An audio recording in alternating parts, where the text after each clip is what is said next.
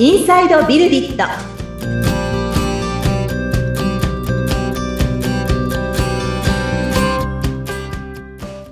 こんにちは。株式会社ビルディットの富田です。アシスタントの菅千奈美です。今回もエンジニアの佐野さんに、えー一緒に入っていただいてお話を進めていきます。佐野さん、富田さんよろしくお願いいたします。よろしくお願いします。よろしくお願いします。はい。佐野さんのお話を聞いておりますが、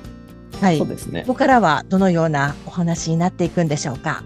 そうですね。えー前回の最後でちょっとお話ししていたんですけれども、まあ、ざっくりですね、その、まあ、当社に参加いただくまでは、その開発課題っていうのを受けていただいてっていうところで、まあ、佐野さんには Web 業界ですね、Web エンジニアの、えー業界に入っていくまでの、まあ、準備はしていただいたものの、まあ、育成だとか、教育だとかっていう環境が、まあ、そこまでは整備されてないような環境だったというようなお話をしていく中で、まあ、言ってみれば、あの、ちょっとこう言い方変えると、育てるみたいな機能がそんなにはないんですけれども、まあなんか育つと言いますか。まあ、これはもう、言ってみれば佐野さんのですね、自助努力によるところが結構大きい部分もあるかもしれないですけども、育つ環境みたいなところからまず、うん。まあ仕事があって、それをサポートをなんとかしていくっていうような周りの関わりがあり、みたいなところからスタートしていったみたいなところがあるかなって思うんですけど、まあ、そこから佐野さんがこの後輩にも関わりを持つようになっていったみたいなところですね。はい。えーで、ちょうどそのコロナで、えーみんなリモートワークになってるというような状況になっていったわけですけれども、その後輩と一緒に仕事をしていくにあたって、まあ、実際もうリアルに会ったことがないメンバーだったわけですかね。そうですよね。2020そうです。年そういうメンバ4月から参加してくれたねーも数人いらっしゃいましたね。そうですよね。で、まあ、そんなメンバーと一緒に仕事していく中で、佐野さんはどんなことを考えながら、そういったメンバーと関わってくれてたんですか？そうですね。まあ、まずリモートっていうところに関しては、まあ僕はあの世代なのかもしれないですけど、あのうん普段から例えばゲームをするぞ、あの友達とゲームをするぞみたいなところで、まあオンラインで、あの会話をしながらゲームをして、で、まあそうんのよくゲームをする友達の顔を見たことがないみたいなことも結構多かったんですよ。なんであんまり違和感はないんですよね。はい 多分はい富田さんたちとの世代だとちょっとはい。何言ってんのかよくわかんないみたいになるかもしれないですけど。そうですね。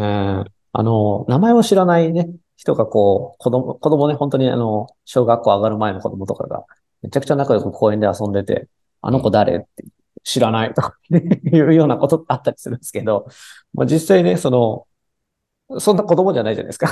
はいはいはいはい いい大人と言いますかね、オンラインでゲームやってっていうような、うん。まあそういうそのつながりの中で、相手の顔見たことない人。うん。普通に会話するわけですね。うん、そうですね。普通に、うん。普通に会話するときって、なんかすごいしょうもない疑問なんですけど、敬語から入るんですか？ああ、まあ、敬語が無難なんじゃないですか？あ、そうなんですね。もう、そういうレベルなんですよ。なんとなくこのね、今こう、距離感を感じてしまう一コマでしたけれども。まあ、そでれぐらい、とかが伝わってる中だったら、なんか、はいすごい砕けたところから行くところもありますけど、まあでもなんはいはいはいか、距離感を測りかねるってことですよね、富田さんが。そうそうそうそうですね。まあ、リモートでっていうのも、ある種そういう感覚は大いにあったかな、ううんと思うんですけど、佐野さんはひょっとしたらだから私がこう感じてるほどの距離感もなく、うん。リモートで一緒に働くメンバーとの関わりを作っていくっていうことに、まあ、ある種ね、サポートといいますか、取り組んでくださってたと思うんですけど、まあ具体的にどんな感じだったんですか？その辺の関わりっていうのは。そうですね。うーんと、まあ、アルバイトとして参加してくださってる、えっと、学生さんだとか、まあ、もしくは自分の後に入ってくださった社員さんと、えっと、うん。関わっていった中で、まあ、どんな風に、えっと、うん。教えていったかっていう感じになると思うんですけど、うん。まあ、やっぱり、あの、僕もその分からない時期を乗り越えてきたので、分からない人の気持ちがよく分かるんですよ。うん。なんで、その、なんでそんなのも分かんないの？みたいなことは全く思わなくて、優しく教えてあげようっていう気持ちになるんですけど、まあ、まず、こういううん寛大な心を持つよの大事だよねっていうところから始まって、そうですね。そうですね。で、あと、うんえっと、まあ、ここがよくわからなくて動かないんですっていうことを、あの、聞かれる機会があるんですけど、その時うんにこうすれば動くよだけを伝えてしまうと、うん。その次回似たような問題が起きた時に自分でその答え、えっと、解決方法を探るっていうところになかなかたどり着かないと思うんですよ。うん、なんでうん、うん答えを直接教えるんじゃなくて、まあ、その答えにたどり着くためにはどんなプロセスがあるのか、まあ、どうやったらたどり着けるのかっていうのをアシストしていくっていうのを心がけてましたし、まあ、今でも心がけています。うん、うん。いいですね、いいですね。まあ、あの、前半の部分の話で言うと、やはりその先ほどのね、コミュニケーションの距離感みたいなところがわからない中に、で、しかもですね、まあ、言って私もこの社長だったりするので、うん。なんか、あの、お互いにひょっとしたら距離感が分かってないかもしれない中で、なかなかこう直接的に日頃からいっぱいサポートするっていうのが、まあ、どのように受け止められるかみたいなところっていうのを、まあ、私自身勝手にちょっとこのハードルを高めてしまっている部分があったりするかもしれないんですけど、まあ実際その世代が近い佐野さんとそこからの後輩のメンバーとかだと、もっと近い距離感でね、あの、オンラインでしか会ったことないけどサポートしていけると。ようなところってあったんだなって、なんとなく私も自己評価が起こったっていう。私自身が勝手にね、壁を作ってる部分もあったのかもしれないな、みたいな。はい。で、あと、そうですね、後半の部分面白かったですよね。なんかあの、魚を渡すんじゃなくて魚の釣り方を教えるみたいな話と近いのかななんてうん。なんかあの、考え方というかね、物の見方みたいなものをしっかり伝えていくっていうところですよね。で、やっぱりそこの自分でできたっていう感覚が、よし、次も自分でやってみようみたいなうん、確かとに確かころですよね。た、助けてもらって、言われる通りやって、やっぱり先輩じゃなきゃダメだってなるよりは、やっぱ自分でもできんだなと。あこういう考え方すりゃいいんだな、みたいな。そういう、なんていうんですかね。本当に、あの、仕事に対する、この、向き合い方というかね、やり方ではないってことですね。考え方、見方みたいなところが伝えていけるといいんだろうな、みたいな。私も結構そこは心がけてるところがあるかもしれないですね。に。うん。うん。プログラマーって割とそういうところはあるかもしれないですね。プログラマーは本当、なんだろう。次に打つキーはこれでとかやんないですからね。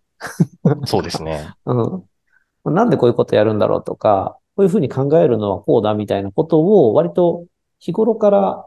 考えながら仕事してますし、それをこう伝えていくのが、何ですかね？なんでそういうふうに考えるようになるんですかね？結局、自分がそういうふうにやってきたからっていうのがあるんですかね？うーん、そうですね。まあ、僕の場合だと、うん。前々回かな？えっと、はい言わせていただいた通り、0から10まで自分で作れるようになりたいっていうところがあるんで、うんうんうん目の前の課題を解決できるだけだと、まあ、うんなんか似たものを作る、まあ、なんか似たものを作る機会って必ず生じると思うんですけど、その時に応用できないじゃんっていう思いとかがあって、うん。まあ、なるべうんくその幅広い理解ができるようにしときたいなっていうのがあるんですけど、うん。うん。あとはなんだろうな。うんまあ最近だとちょっとこの固有名出していいのかよくわかんないですけど、まあチャット GPT とか AI とか、はいはいはい結構いろいろはいはいとその疑問を投げかけたら答えを返してくれるものいろいろあるじゃないですか。まあそういうものを、うん。まああの頼っていくのも一つの手だとは思うんですけど、あうんあれらって結構直接的に答えを返してくれちゃうんで、なんかうん最悪うんなケースだと、まあいわゆるコピペ、えっと、コピー、答えをコピーして貼り付けて、それだけで終わっちゃうエンジニア、コピペエンジニアになっちゃうかなっていう、なんか危機感も感じているんですよね。それになりたくないなっていうところもあって、えっと、うん。まあ家庭を考えるようにしてます。うん。うん。うん。そうですね。まあ、あの、いあの、前々回か。うんそうですね。前々回の話の中で、そのさんおっしゃってたような、まあ、こ自分自身がそういうのできるようになりたいっていうような、まあ、ある種目の前のことだけじゃなくって、その遠くを見据えてるからこそ、みたいな、うん、物事のこの考え方から自分で意識したいし、伝えていけるようになっていきたいみたいなところっていうのが出てくるのかな、なんていうふうに思いましたね。うん。はい。まあ、そういった意味では、あの、開発課題もある意味、そういう主題といいますかね。うん。ある種その考え方をこう共有しながら、結構その、会社で仕事するとかチームで仕事することって、あ本質的な利点というかね、まあ成長っていうところにフォーカスした利点で言うとそういうところがあるんじゃないかなって思うんですよね。うんうん。なんかこう、出来上がりのコードが共有されるだけで、それ組み合わせて仕事が成立するっていう話ではなくて、まあ、なんかこう、一緒に働くメンバーが、どんなものの見方してるかみたいなのは、あの、ペアプロとかやってると結構見えたりしますよね。うん、そうですねな。んかこうね、全然違うとこ見てんだな、みたいな。うんあそこ見てんだっていうね。あ、そこでそんな風に考えるんですねっていうことを結構、あのーなんていうんですかね、気づく瞬間があったりなんかするんですが、うんううん。一緒に仕事をしていく中で、そういったことに気づいてっていうようなところですね。うん。あの、そこから、当社はそうですね、えー今、今年2023年にえー新卒のメンバーを迎えていくまでになっていて、徐々にこのね、育成の仕組みを整備していっていて、まあちょっと今回も時間が残り少ないので、次回にも回したいと思うんですけど、だんだんこの育成の仕組みっていうのは作っていってて、うんうんうん。まあ、今回の4月に参加していただくメンバーとかは、去年の10月から、あの、まあ、内定者として、このインターンとしてですね、えー月に1回ちょっと集まってもらって、ある種、なんていうんですかね、このエンジニアといいますか、そのサービス作りに参加してもらえるようになっていくための、まあ、一種のその教育カリキュラムっていうものを作って、うん。で、それをこう、丸1日ね、1ヶ月に1回丸1日かけてちょっとワークなんかも通じて、えーソフトウェアエンジニアとして、そして、まあ、いわゆるその開発プロジェクトに参加するメンバーとしてっていうところで、あの、ちょっと地図を持ってもらうっていうようなイメージでですね。いろんなこのキーワードだとか、この職能だったり、仕事ですね。について、例えばまあ、専門的な言い方になってきますけど、いわゆるその、システムアーキテクチャ、構造ですね。ウェブサービスだとかシステムってどんな構造になってるのかとか、それぞれに要素技術がどんな風に入ってきてるのかだとか。はい。あとはその、まあ、ウニさんとかね、以前も出演いただきましたけれども、デザインとエンジニアリングってどんな風につながっていくのかとか、まあ、あとはその、その、リリースした後のサービスの運用ですね。うんうん。このあたりはどのように行われているのかみたいなところのこの地図を持ってもらって、まあ、これもやっぱりあの、目線の話だと思うんですが、なんかやっぱりこの目の前の仕事だけ見ていると、この、こ、こっから先どうなっていくんだろうみたいなところが、こう、ふとわからなくなってしまうことがあったりなんかするかなって思って、ちょっと大きめの地図を渡すっていうのを、昨年の10月から半年間かけて、今4月迎えたっていう感じで、はい、4月以降も今、新卒のメンバーがいろいろとです、あの、現場の仕事にも取り組みながら、ちなみにこの収録してる今日とかは、あの、研修日なので、うん、研修も受けてもらったりなんかしながら、はい。えー、徐々にこういった育成の仕組みを整えてますっていうところですね。はい。次回は、そういった意味では、この辺の仕組みをどんな風に整えていったかみたいなところをもうちょっと深掘りといいますか、具体的な話をしていこうかな、なんていうふうに思ってます。はい。じゃあ今日はこんなところで。はい。番組を聞いてご感想やご質問、お問い合わせなどがありましたら、番組説明欄に富田さんの会社の URL を記載しておりますので、そちらからお問い合わせをお願いいたします。はい。この番組は Apple Podcast、Google Podcast、Amazon Music Podcast、Spotify の各サービスでもお楽しみいただけます。